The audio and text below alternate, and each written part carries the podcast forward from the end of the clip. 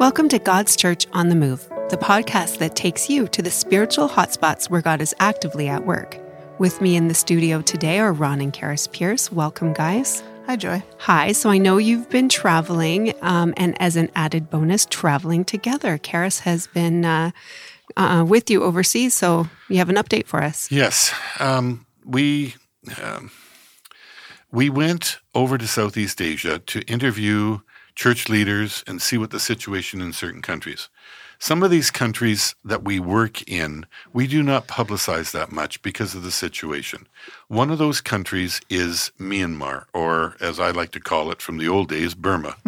um, and the reason is is that on February first, two thousand and twenty-one, um, uh, the military junta took over the government and um, cast out the old one, and there was civil war inside the country. Actually, uh, as I was mm, one of the leaders um, um, explained to me one time, um, they've had civil war, the longest civil war, civil war in history. It's been going on for seventy years. Mm-hmm which is really something. So this is a country in turmoil. Now we've we've been operational there um, helping out with uh, oh, Buddhist monks coming to the Lord, um, doing orphan work. Uh, we've got church planters on the border region, um, Bibles being created, all sorts of stuff going on.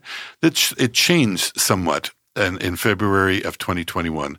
And we had to be very, very careful because the Christians and the leaders and the pastors and uh, everything everybody was um, uh, uh, scared, and there was a lot of fear, and the government was persecuting blindly almost, and they were shooting people and everything like that. You probably saw the headlines. So we had to come alongside and help as we could, but we didn't want to expose anybody to danger. Therefore, we kept it quiet.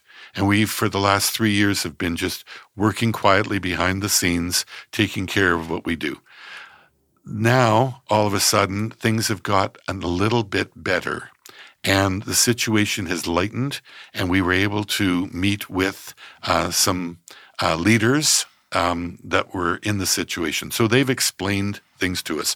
So care th- what we're going to do in this is go through and just talk about the situation. This isn't going to be stories as much no. as situation in the country and how the gospel is progressing. So they first uh, started to explain how difficult it is in the country. Um, economically, um, this has had a huge impact on people.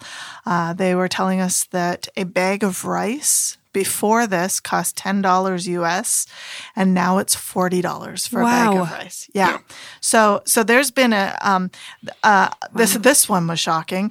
Um, a liter of gas was two hundred kyat which is their currency before, and now it's 3,000 Wait, how do people afford it? They can't. They can't. And oh. so that's why they were saying that um, less than 5% of the population are eating healthy. Right. Because it's it just costs too much to live. Well, now. and rice is just a basic. It yeah, used to be staple. It, yeah. Yeah. And uh, the Civil War has also made uh, right. virtually everything more costly when it comes in with duties and everything. Yeah. Uh, cars went up three times yeah. as much as it was pre um, um, February uh, 2021, takeover. whatever takeover, whatever you want to call I mean, that it's thing. Similar to so, Cuba, is it not? Like the uh, closest uh, comparison, money wise. Um, it, it is. It, Cuba is a little bit worse than this, even. Mm, okay. um, but um, what we've got is things are really expensive. People don't have security in their jobs. Um, everything is really bad. Now, the bright side, if there's a bright side, and I've I check this out with our friends that are in country, but I saw this on uh, the news media on several occasions. I, I watch it closely. And um, apparently, over this last little while, six months or so, the military has now pulled back and they were trying to take over the entire country. There was a lot of bloodshed, villages being bombed, and everything like that. Now they are more just in the cities, mm-hmm. and the countryside is controlled by the militia um, armies, the state armies. These are um, tribal groups, shall we say, Karen, Kachin, Wa, etc. Those are the, the groupings. They've got their own sort of provinces or states, and they formed their own armies to fight back against the military junta. Military junta is drawn back in. Um, this I saw as well, and we checked it out, and it's true. Um, many of the soldiers are waving white flags, mm-hmm. and even a general, I, from what I understand uh, in reading, um, walked away, and by the thousands, they're defecting from the military and going with the rebel army. Wow. Now, the, the one thing on this, which was really interesting, is that most of the fighters, the soldiers in the tribal areas, are Christians. And they are the hmm. ones trying to win back their country from the bloodshed and the and the and the carnage that has been mm-hmm. going on, and they've been um, going out there and get this. Um, when the people, the soldiers who've been killing them, when they surrender, they're treated with dignity. They're given forgiveness. Mm. They're they're treated by the Christians as an accepting sort of way to love them, even though all that they've done. I have the quote that he told us. It said, uh, These um, village armies go with the philosophy of God loves the sinner and life is valuable. Wow. So, yeah. so this is why, from what we are told, um, that there is a turning of acceptance for people wanting to come to know the Lord, understanding what it's all about. The example is being set right now of forgiveness, and Buddhist monks are starting to be have a new openness to the gospel that they haven't had um, during this last three years, and they're listening to the gospel. Revival, they say, amongst the the um, uh, interest is growing within the Buddhist monks saying, why are you forgiving? We hmm. don't know what forgiveness is all about, anything about that. Right. I remember years and years ago, um, a head monk um, um, told a Christian leader, says, you guys know all about forgiveness. We know nothing about it. And therefore, that is something that we now are seeing in the in the countryside as a whole.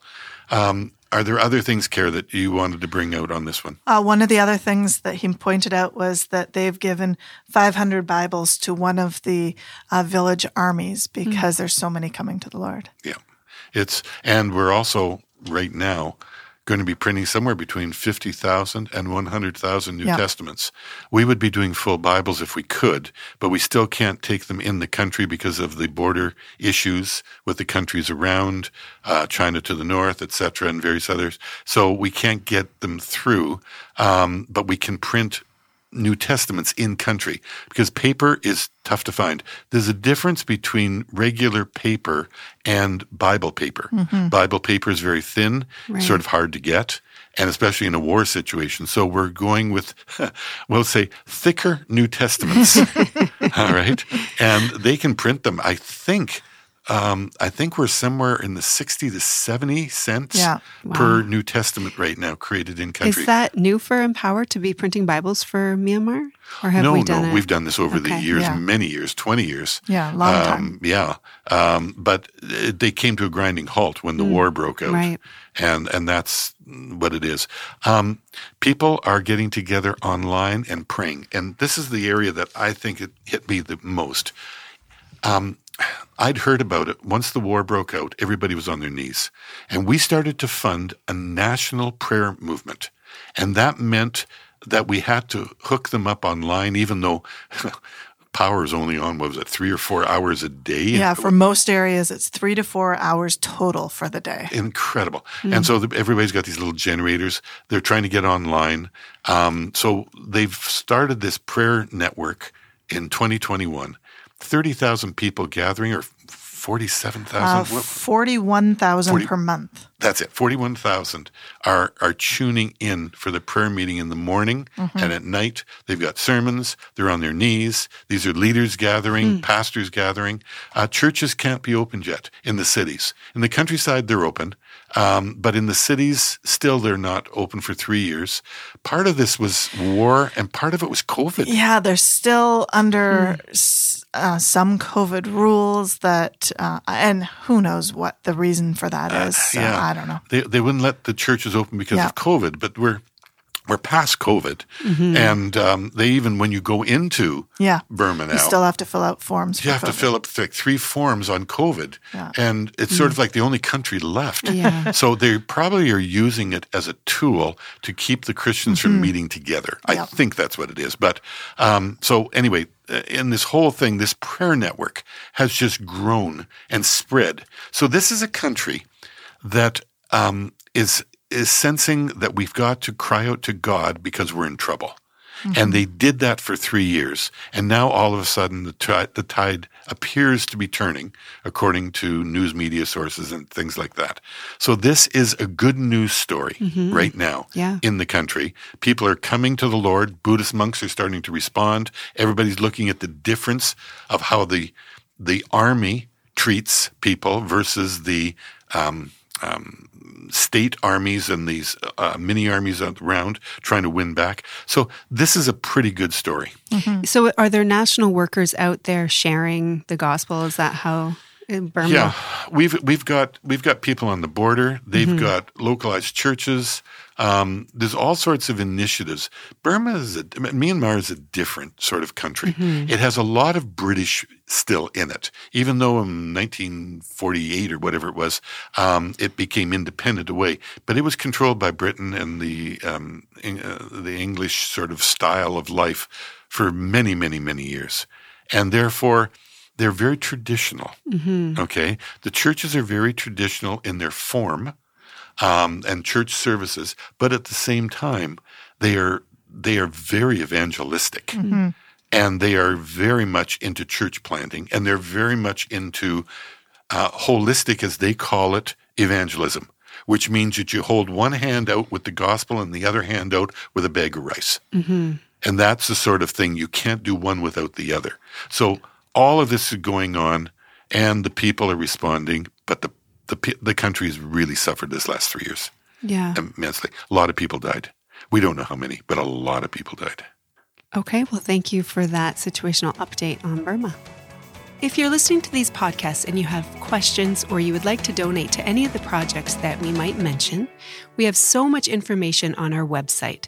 We have podcasts, we have teachings, we have all of the ways you can donate. Just go to www.ronpierce.org and you'll find everything you need there.